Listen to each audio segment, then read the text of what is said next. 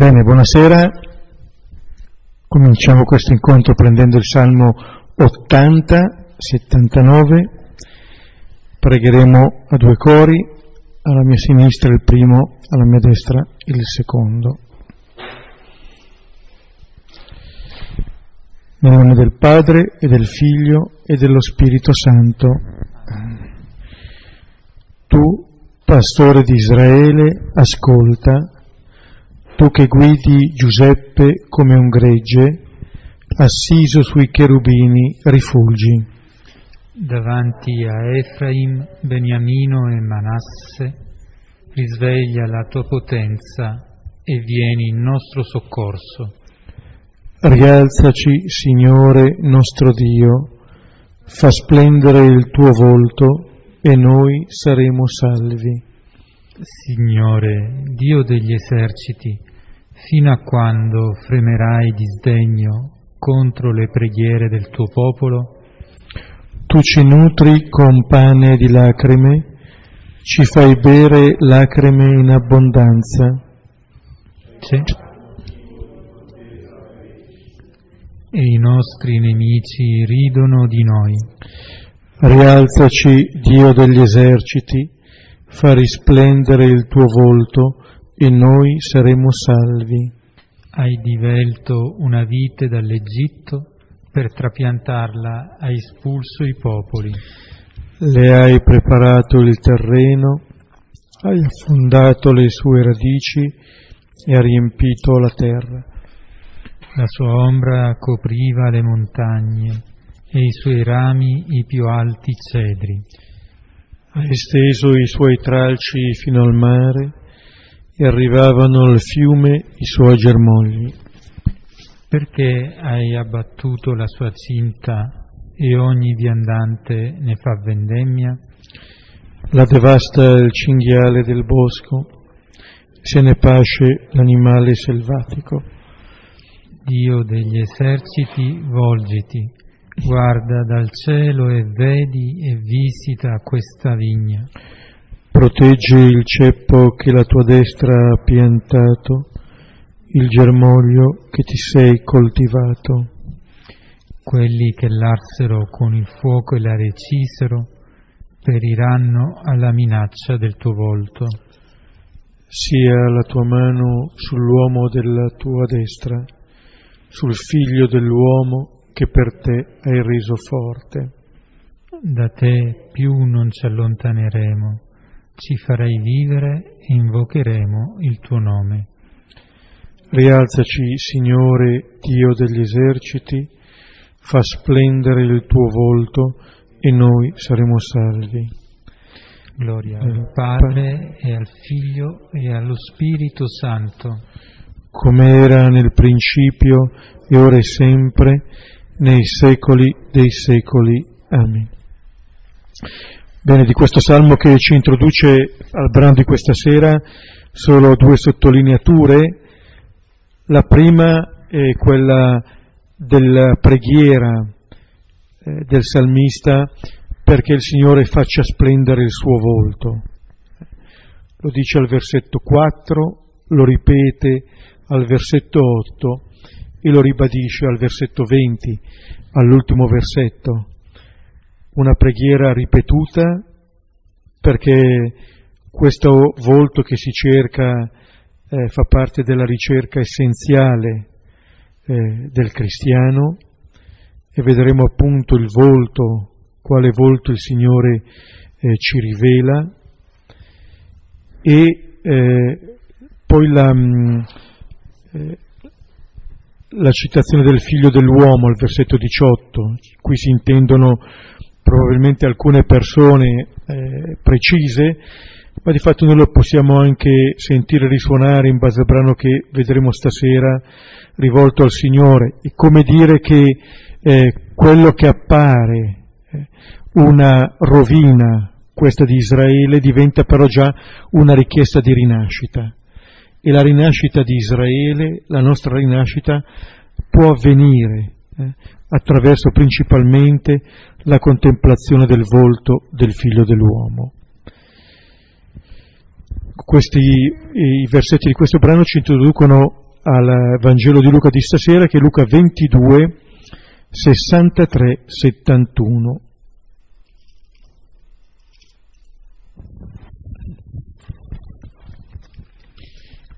Prima di leggere il brano che stasera ci accompagnerà, giusto qualche breve parola per ricordare dove siamo nella lettura del Vangelo di Luca.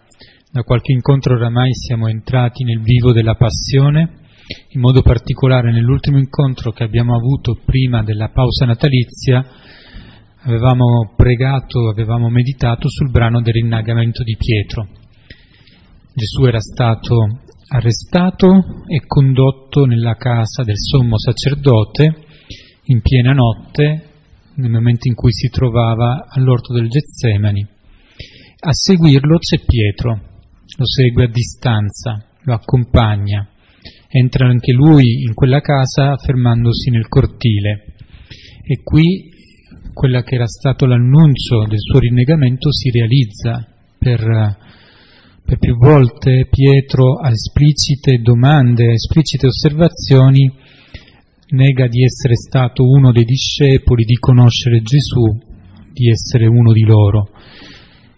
Questo è il momento in cui si, Pietro va più lontano dal Signore e nello stesso tempo è quello in cui si scopre che il Signore invece è vicino a lui, che il Signore non, non gli ha voltato le spalle è in questo momento che c'è questo incontro di sguardi in cui è Gesù a cercare gli occhi di Pietro. Ed è qua che si realizza uh, questa rinnovata offerta di amicizia, questa rinnovata offerta di misericordia e il pianto amaro che accompagna Pietro, che lascia questo cortile, lascia questa casa, è quel pianto che segna l'inizio di una conversione ancora più profonda. Ancora perché certamente Pietro aveva camminato già tanto come discepolo dietro Gesù, ma qui ci troviamo di fronte a un momento in cui questa sequela si fa ancora più radicale, ancora più intima, una sequela per tutta la vita. E ora vediamo che cosa succede nei, brani, nei versetti successivi. Luca 22, 63, 71 e gli uomini che lo custodivano lo schernivano percuotendolo e velatolo lo interrogavano dicendo profetizza chi ti ha colpito e bestemmiando dicevano molte altre cose contro di lui e quando fu giorno si riunirono gli anziani del popolo i sommi sacerdoti e gli scribi e lo condussero nel loro sinedrio dicendo, se tu sei il Cristo, diccelo. Ora disse loro, se ve lo dico, non mi crederete, se vi interrogo, non mi risponderete. Ma d'ora in poi il figlio dell'uomo sarà seduto alla destra della potenza di Dio. Ora dissero tutti, tu dunque sei il figlio di Dio? Ora egli disse loro, voi dite che io sono. Essi dissero, che bisogno abbiamo ancora di testimonianza, poiché noi stessi udimmo dalla sua bocca.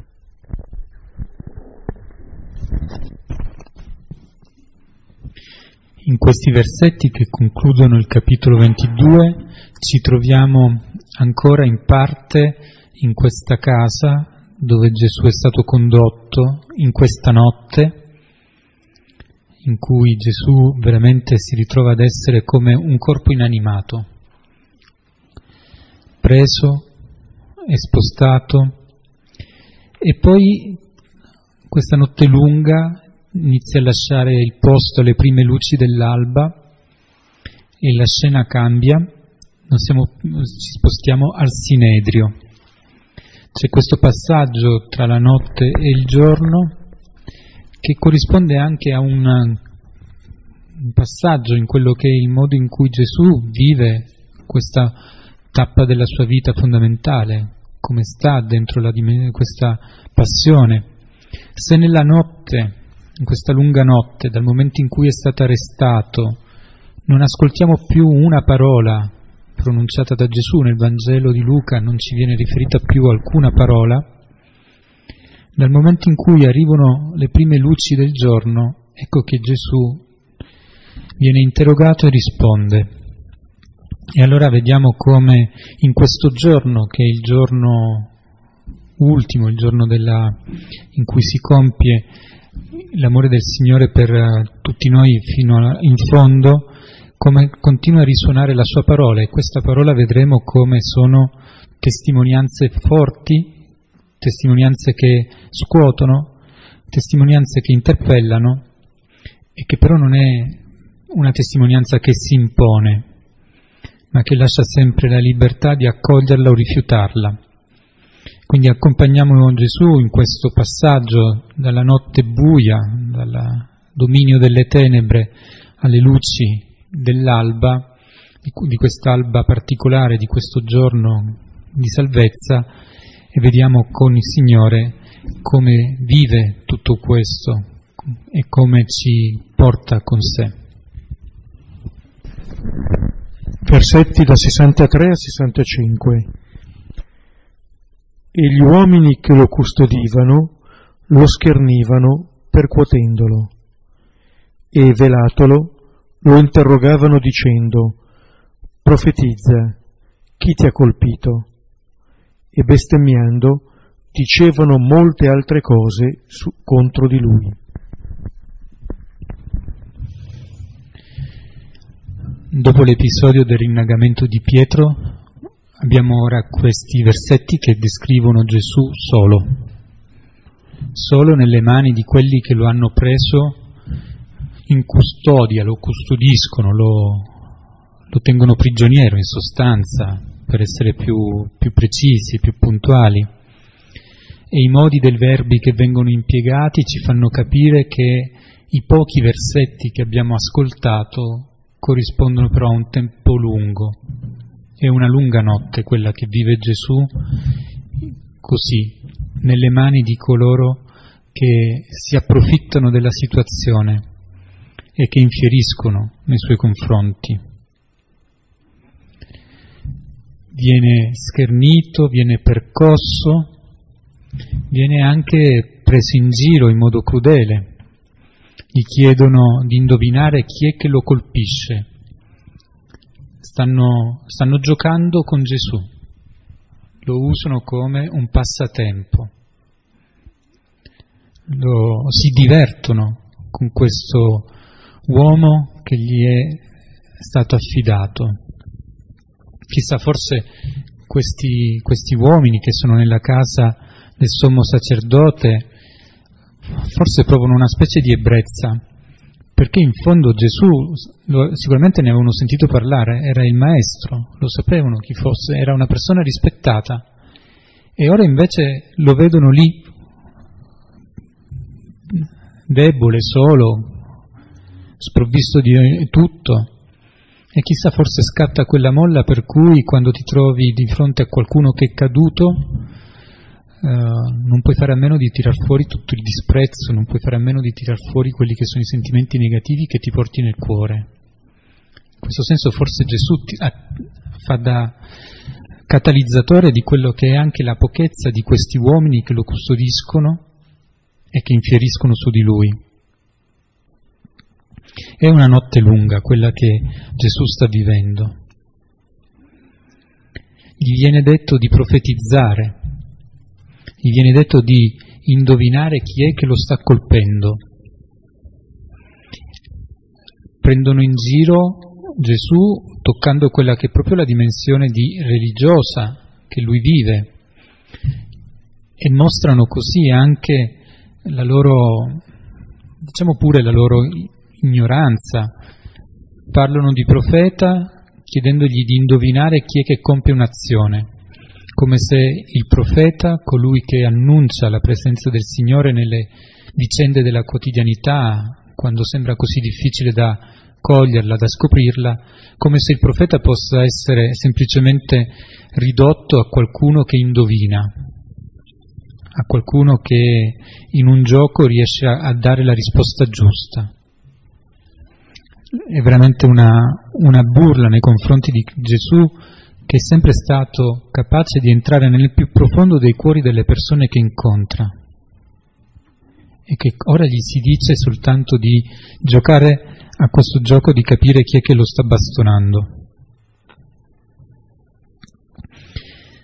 In realtà il titolo, come in altre volte nel Vangelo, è un titolo usato da chi non ne capisce la portata, ma è un titolo adatto, se riferito proprio a Gesù. È davvero lui il profeta.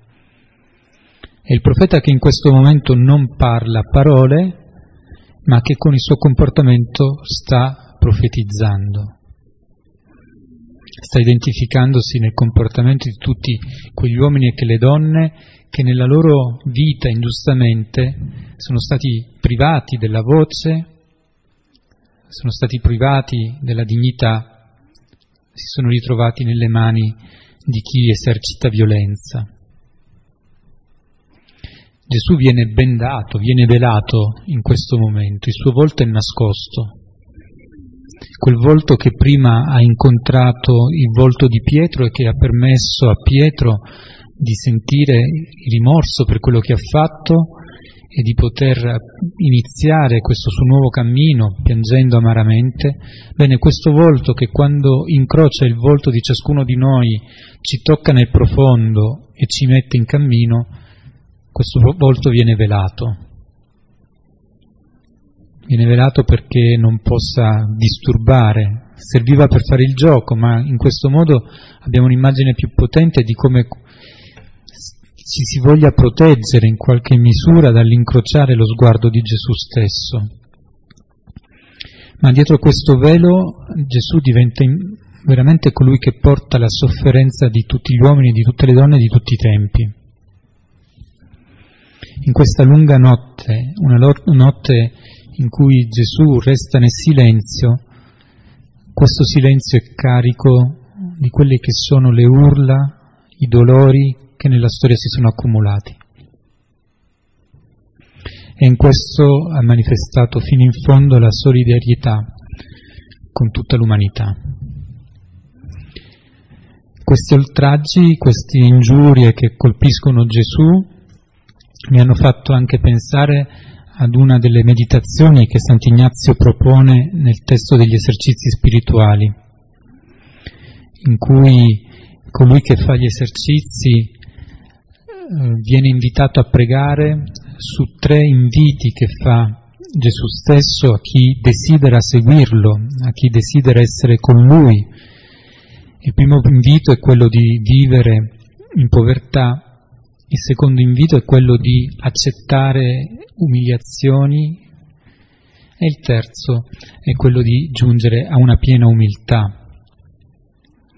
Accettare umiliazioni come è stato umiliato, oltraggiato Gesù in, questa, in questo momento, ma non perché c'è un gusto quasi sadomasochistico ad essere oggetto di questi oltraggi, ma perché nel momento in cui il giusto subisce le conseguenze dell'agire secondo il volere di Dio, ebbene questo è un segno di contraddizione forte. Chi agisce per il bene si prepara ad andare incontro anche alle resistenze, agli insulti, agli oltraggi, per amore di Dio e non certo perché gli piace stare male. E in questo si coglie anche lo stretto legame che c'è tra una povertà che significa non avere nessun strumento, nessun mezzo se non la nuda testimonianza della propria vita e poter attraversare questi, questi oltraggi. Gesù, sprovvisto di tutto, abbandonato e oltraggiato, ci invita nel testo degli esercizi spirituali a seguirlo in questo modo, perché questa è la via che porta poi alla Pasqua. E quindi questi oltraggi e queste ingiurie ci fanno cogliere un altro aspetto del senso profondo del mistero della passione e come questo mistero proprio porta in sé e, e porta in sé in vista della Pasqua il dolore e la violenza che tanti subiscono. Ecco, sottolineo un po' di cose di quelle che diceva adesso Peppe, una è proprio il volto velato di Gesù, il Salmo per tre volte chiedeva di poter contemplare il volto del Signore e forse questo volto velato di Gesù è quello che ci fa contemplare nella sua verità eh, questo, eh, questo, volto, eh, paradossalmente. E se ci pensiamo è il volto su cui Luca aveva messo il suo interesse all'inizio del cammino di Gesù verso Gerusalemme, in 951, quando si diceva indurì il suo volto verso Gerusalemme, ecco questo volto sembra che le persone facciano fatica a contemplarlo. Eh, o vediamo lui, oppure direbbe Isaia come uno davanti al quale ci si copre la faccia.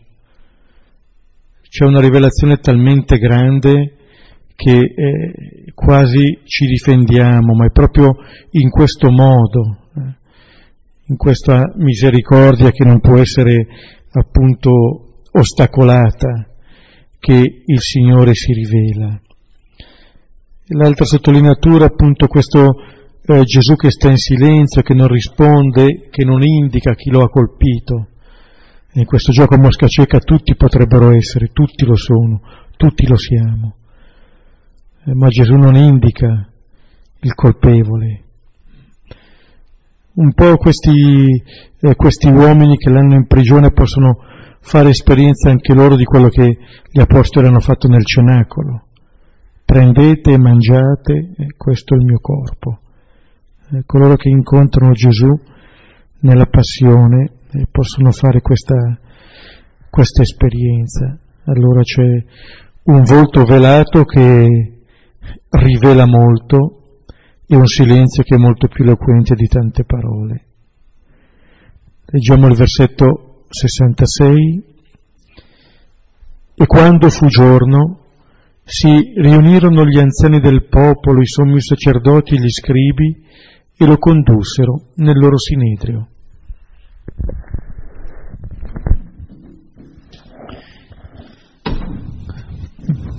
Leggere e meditare sulla passione significa anche compiere un, un, viaggio fisico, seguire le varie tappe, i vari luoghi in cui si svolge. E come nel versetto che segnava il passaggio, il versetto 54, dall'orto alla casa del sommo sacerdote, c'era il verbo lo condussero, ancora una volta lo incontriamo qui, a questo versetto 66, e lo troveremo dopo, nel primo versetto del capitolo 23, per dire che dal Sinedrio viene portato al palazzo di Pilato. Gesù viene preso e portato, è in questo senso completamente abbandonato ma come vedremo proprio nei versetti successivi, questo non significa che lui sia assente, non significa che lui non intervenga, non significa che anche in questa situazione di essere ostaggio nelle mani di chi si è impossessato del suo corpo, lui non resti libero. Lo vedremo meglio nelle, nelle domande e risposte che seguono, però qui è già importante vedere come Gesù conserva in una condizione di assoluta difficoltà, di assoluta violenza, una profonda libertà, una libertà interiore, a sottolinearci che molte volte ciò che conta è proprio l'atteggiamento che abbiamo, l'atteggiamento che ci accompagna. Di fronte alle vicende che ci troviamo a vivere in modo diretto, alle quali siamo, di cui siamo partecipi, quello che fa veramente la differenza è l'atteggiamento che c'è nel nostro cuore. Potremmo essere apparentemente in una condizione di assoluta tranquillità, di un'assoluta situazione buona, ma ciò non significa che siamo interiormente liberi. Così come potremmo essere di fronte a situazioni molto complicate, a una malattia, a una profonda difficoltà a livello di famiglia, di lavoro, e restare nel cuore capaci di vivere tutto ciò non essendone schiavi o prigionieri. Questo è il segno della grande libertà che viene vissuto fino in fondo da parte di Gesù. E viene vissuto anche in questo momento in cui viene condotto nel luogo del Sinedrio, viene condotto di fronte al consiglio di questo Sinedrio che raggruppa le figure più eminenti dal punto di vista religioso della, di Israele. Luca li elenca, ci sono gli anziani del popolo, i sommi sacerdoti e gli scribi. Gli anziani del popolo sono laici, molto vicini ai Sadducei, i sommi sacerdoti sono coloro che si occupano del servizio al Tempio, gli scribi sono fondamentalmente i farisei.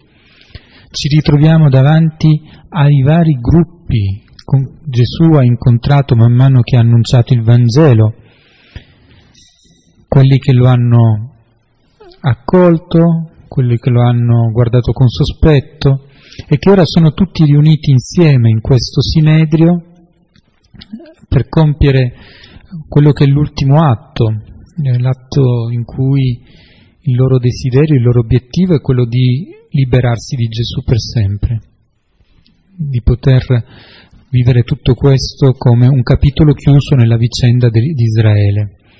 Tutto questo accade appena fu giorno.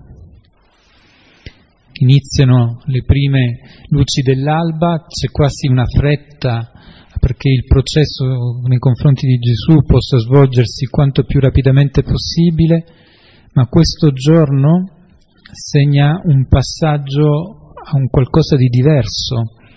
È veramente il momento in cui le tenebre sono vinte e se questo giorno che porterà poi alla morte di Gesù è anche però il giorno in cui si annuncia la salvezza. E quindi con queste prime luci veniamo accompagnati ad una testimonianza che ora vedremo nei versetti successivi, che è la testimonianza piena di chi è Gesù, una testimonianza che ci obbliga a prendere posizione, che ci obbliga a dire un sì o un no. Versetti da 67 a 69. Lo condussero nel Sinedrio dicendo, se tu sei il Cristo, diccelo. Ora disse loro, se ve lo dico, non mi crederete, se vi interrogo, non mi risponderete, ma d'ora in poi il figlio dell'uomo sarà seduto alla destra della potenza di Dio. Inizia questo dialogo. Uso appositamente la parola dialogo perché per come viene descritto da Luca questo momento nel Sinedrio siamo in un contesto che è il più difficile da qualificare come processo. Non ci sono testimoni che vengono chiamati, come negli altri racconti della Passione, o falsi testimoni per accusare Gesù. Non c'è un pubblico ministero, non c'è neanche una sentenza, vedremo poi alla fine, di condanna di Gesù. È, un, l'ultimo dialogo, l'ultimo dialogo tra Gesù e coloro che sono responsabili per il popolo di Israele.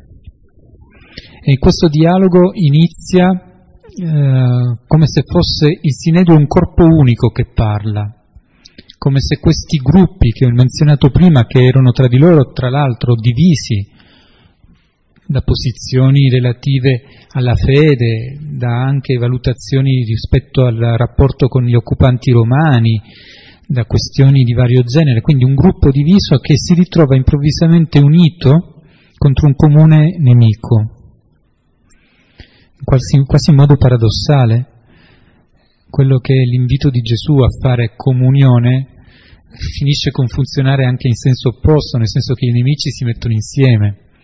Ma questa non è una vera comunione, non è certo la comunione che Gesù desidera. Che cosa chiedono? Gli chiedono se lui è il Cristo. Questa è la prima cosa che viene chiesta il Cristo, cioè il Messia, l'unto del Signore. E questo è un riferimento chiaro a quello che è la dimensione del compito affidato a Gesù, il compito di annunciare la salvezza.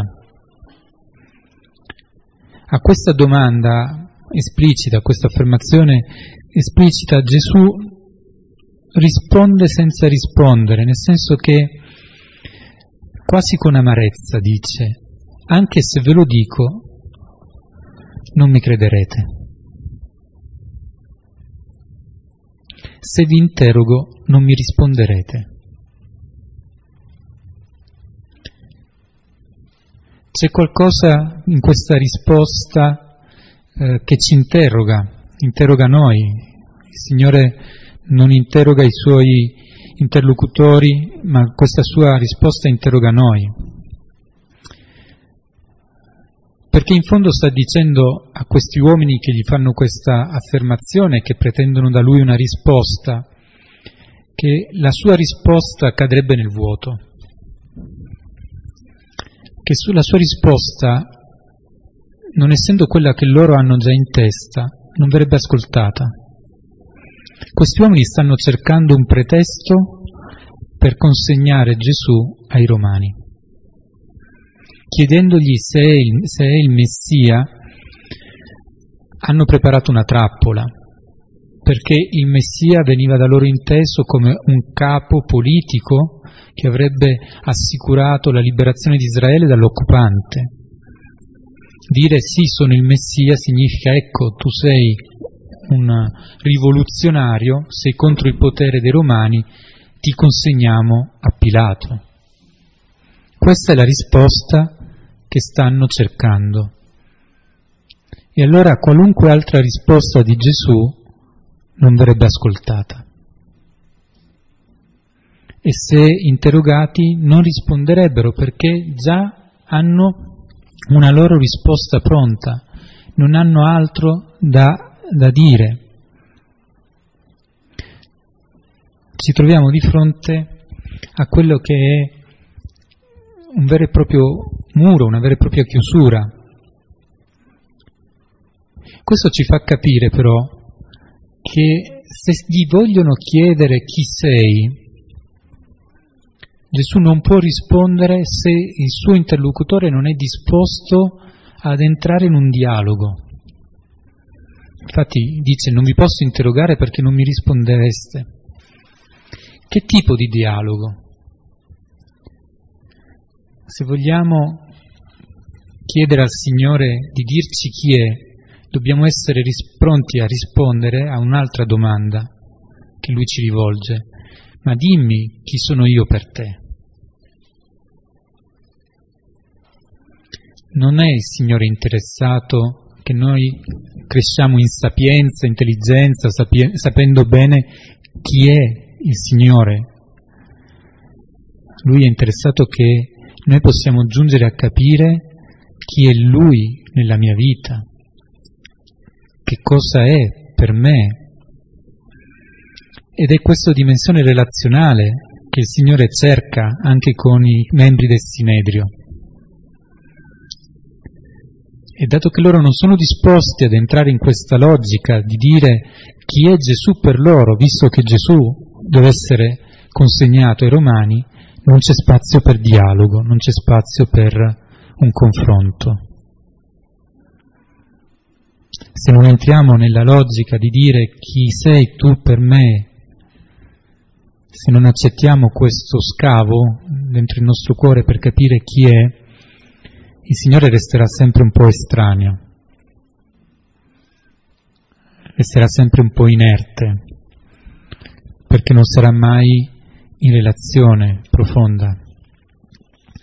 Aggiunge qualcosa poi Gesù, non li lascia completamente nell'oscurità, dice il figlio dell'uomo sarà seduto alla destra della potenza di Dio aggiunge questo, questa menzione, la menzione del figlio dell'uomo. Già in altri passi di Luca aveva parlato di sé facendo ricorso a questa espressione. Qui in fondo sta citando da un lato il profeta Daniele dall'altro lato il Salmo 110 sta dicendo che entrando in questo eh, momento forte, questo momento della passione, il figlio dell'uomo si troverà alla destra della potenza di Dio, si troverà alla destra del Padre. Proprio in questo momento in cui lui è condotto dagli altri, sono gli altri che dettano i luoghi dove si va e che gli impongono di rispondere a delle domande, proprio in questo momento lui sta manifestando che si prepara a questa fondamentale comunione con il Padre, che lui è in questa comunione con il Padre. Il figlio dell'uomo sarà seduto alla destra della potenza di Dio. E questo figlio dell'uomo nel capitolo 21 era stato indicato come colui che verrà sulla nube, versetto 27, per segnare, segnalare che proprio questo momento preannuncia quella che sarà la, la resurrezione stessa. Questo figlio dell'uomo verrà a salvare e a giudicare. In questo modo Gesù alla fine risponde dicendo più di quello che forse si attendevano i, i membri del Sinedrio che lo hanno interrogato. Va più lontano. Loro cercavano un pretesto per accusarlo e lui invece sta dicendo in modo profondo e intimo chi è e chi è in relazione con il Padre.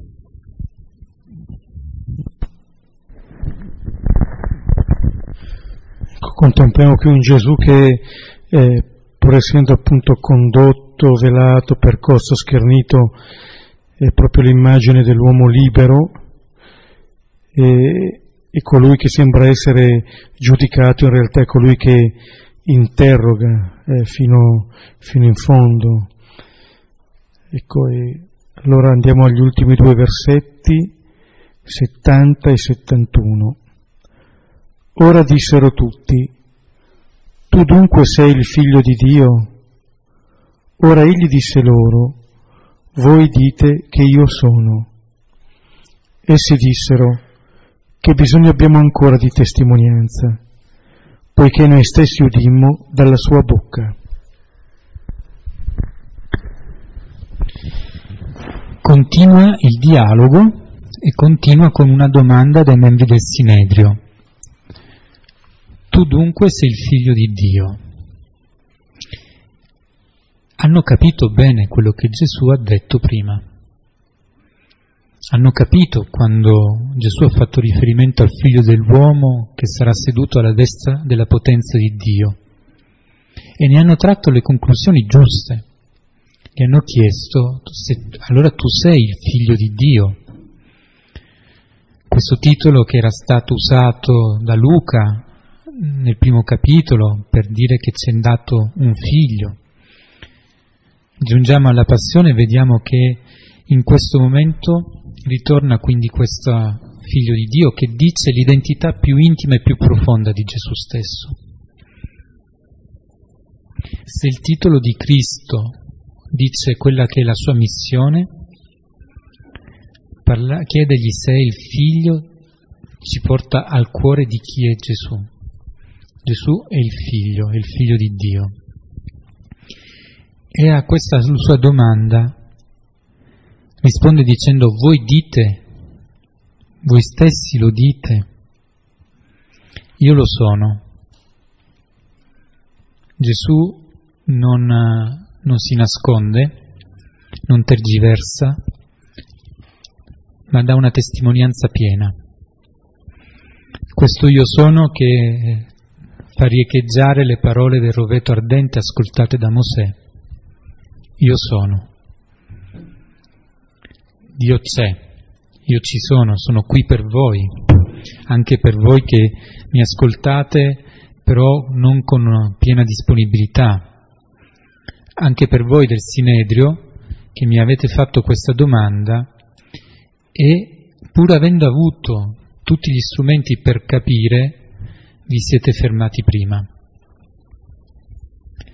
La cosa che suscita proprio più tristezza e vedere come questi uomini che per cultura, per studio, per esperienza avevano tutti gli strumenti per comprendere chi stava parlando loro, si trovano invece chiusi, chiusi in quello che è una logica dettata probabilmente dall'interesse, dal condizionamento, dalla paura, dal voler mantenere quello che è lo status quo. Quasi a dire che la sapienza è ben diversa dall'intelligenza, dalle conoscenze. La sapienza mette in gioco il cuore e rende disponibile ad accogliere anche ciò che cambia quello a cui sono abituato. Ecco, questi membri del Sinedrio hanno, hanno poca sapienza, hanno molta conoscenza, ma poca capacità di riconoscere il tempo che stanno vivendo.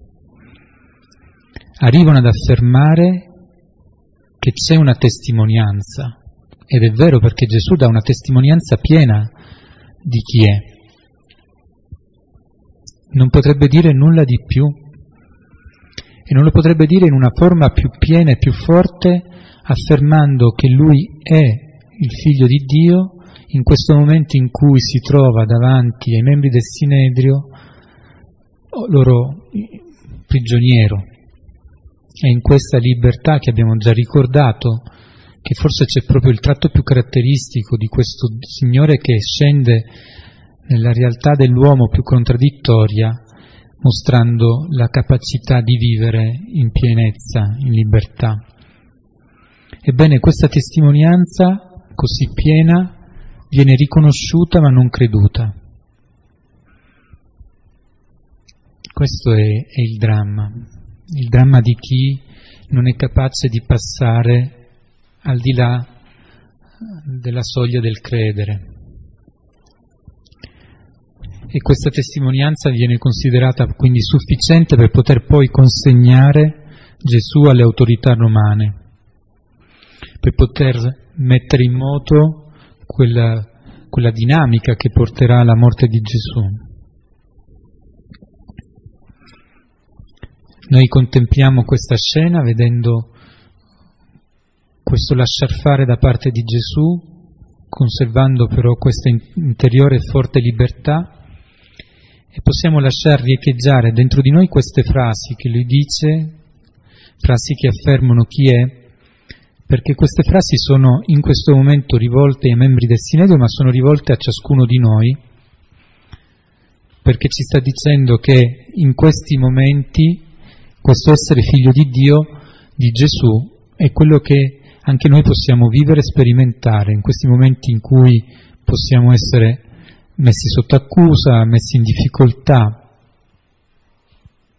È lì che si può arrivare quando viene meno quello che sono sostegni, supporti, eh, cose che ci danno sicurezza, si può arrivare all'essenziale, e l'essenziale è proprio riconoscersi come figli di Dio.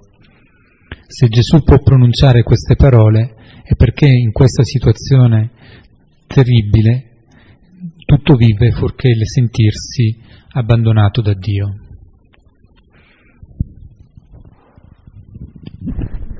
Bene, ci fermiamo qui, possiamo riprendere il testo e poi condividere.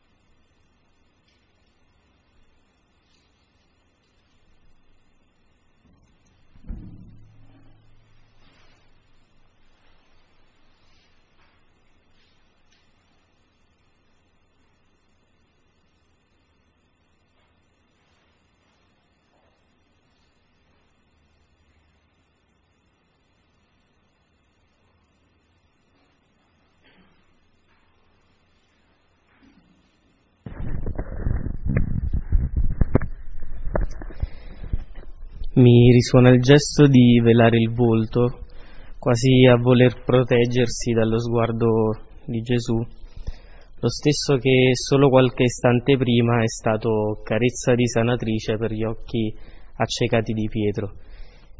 E a tal proposito mi ritornano alla mente le parole di un filosofo lituano, il quale affermava l'impossibilità di uccidere l'altro, l'altro fissando gli occhi sul suo volto, perché appunto il volto dell'altro significa non uccidere. E forse a partire da questo momento penso che solo chi avrà il coraggio di non sottrarsi a questo volto che invece non si sottrae nemmeno allo scherno sarà capace di riconoscerlo.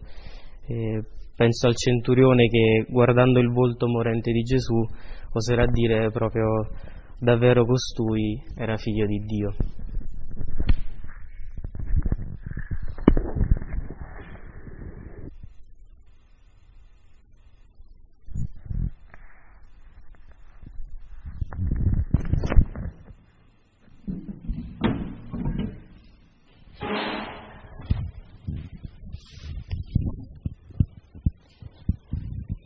E invece a me quando abbiamo parlato nel versetto 66 di questo atteggiamento che è all'interno in questo momento di Gesù, ma anche poi l'invito alla fine no, di restare con questa nostra identità che siamo anche noi in Gesù, figli amati e quindi poi fratelli e sorelle, mi è venuto un po' in mente la seconda lettura di domenica nella festa del battesimo che Paolo mh, mm, alla lettera agli Efesini al versetto 20 e poi 21 ci diceva che anche noi siamo edificati sopra il fondamento degli apostoli e dei profeti avendo come pietra d'angolo lo stesso Cristo Gesù. E questa pietra d'angolo che insomma forse non si vede da di fuori nella costruzione di una casa, ma sappiamo bene che se non c'è la casa poi crolla.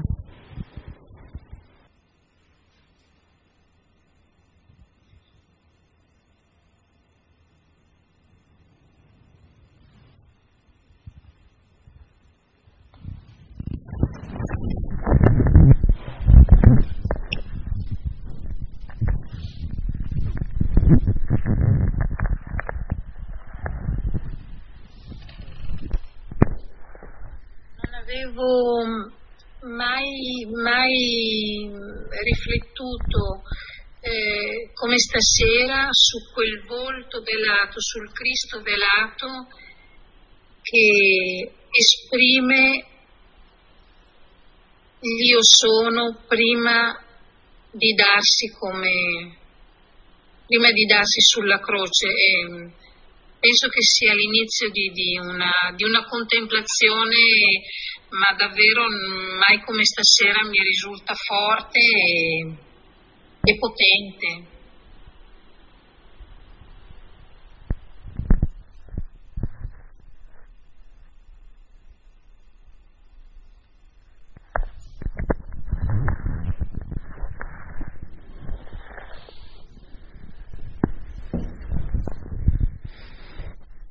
Concludiamo appunto pregando il Padre che questo Gesù ci rivela. Padre nostro, che, che sei nei cieli, sia, sia santificato il tuo nome, venga il tuo regno, sia fatta la tua volontà, come in cielo, così in terra. Dacci oggi il nostro pane quotidiano e rimetti a noi i nostri debiti, come anche noi li rimettiamo ai nostri debitori e non abbandonarci alla tentazione, ma liberaci dal male. Amen. Nel nome del Padre, del Figlio e dello Spirito Santo. Buonanotte, ci vediamo martedì prossimo.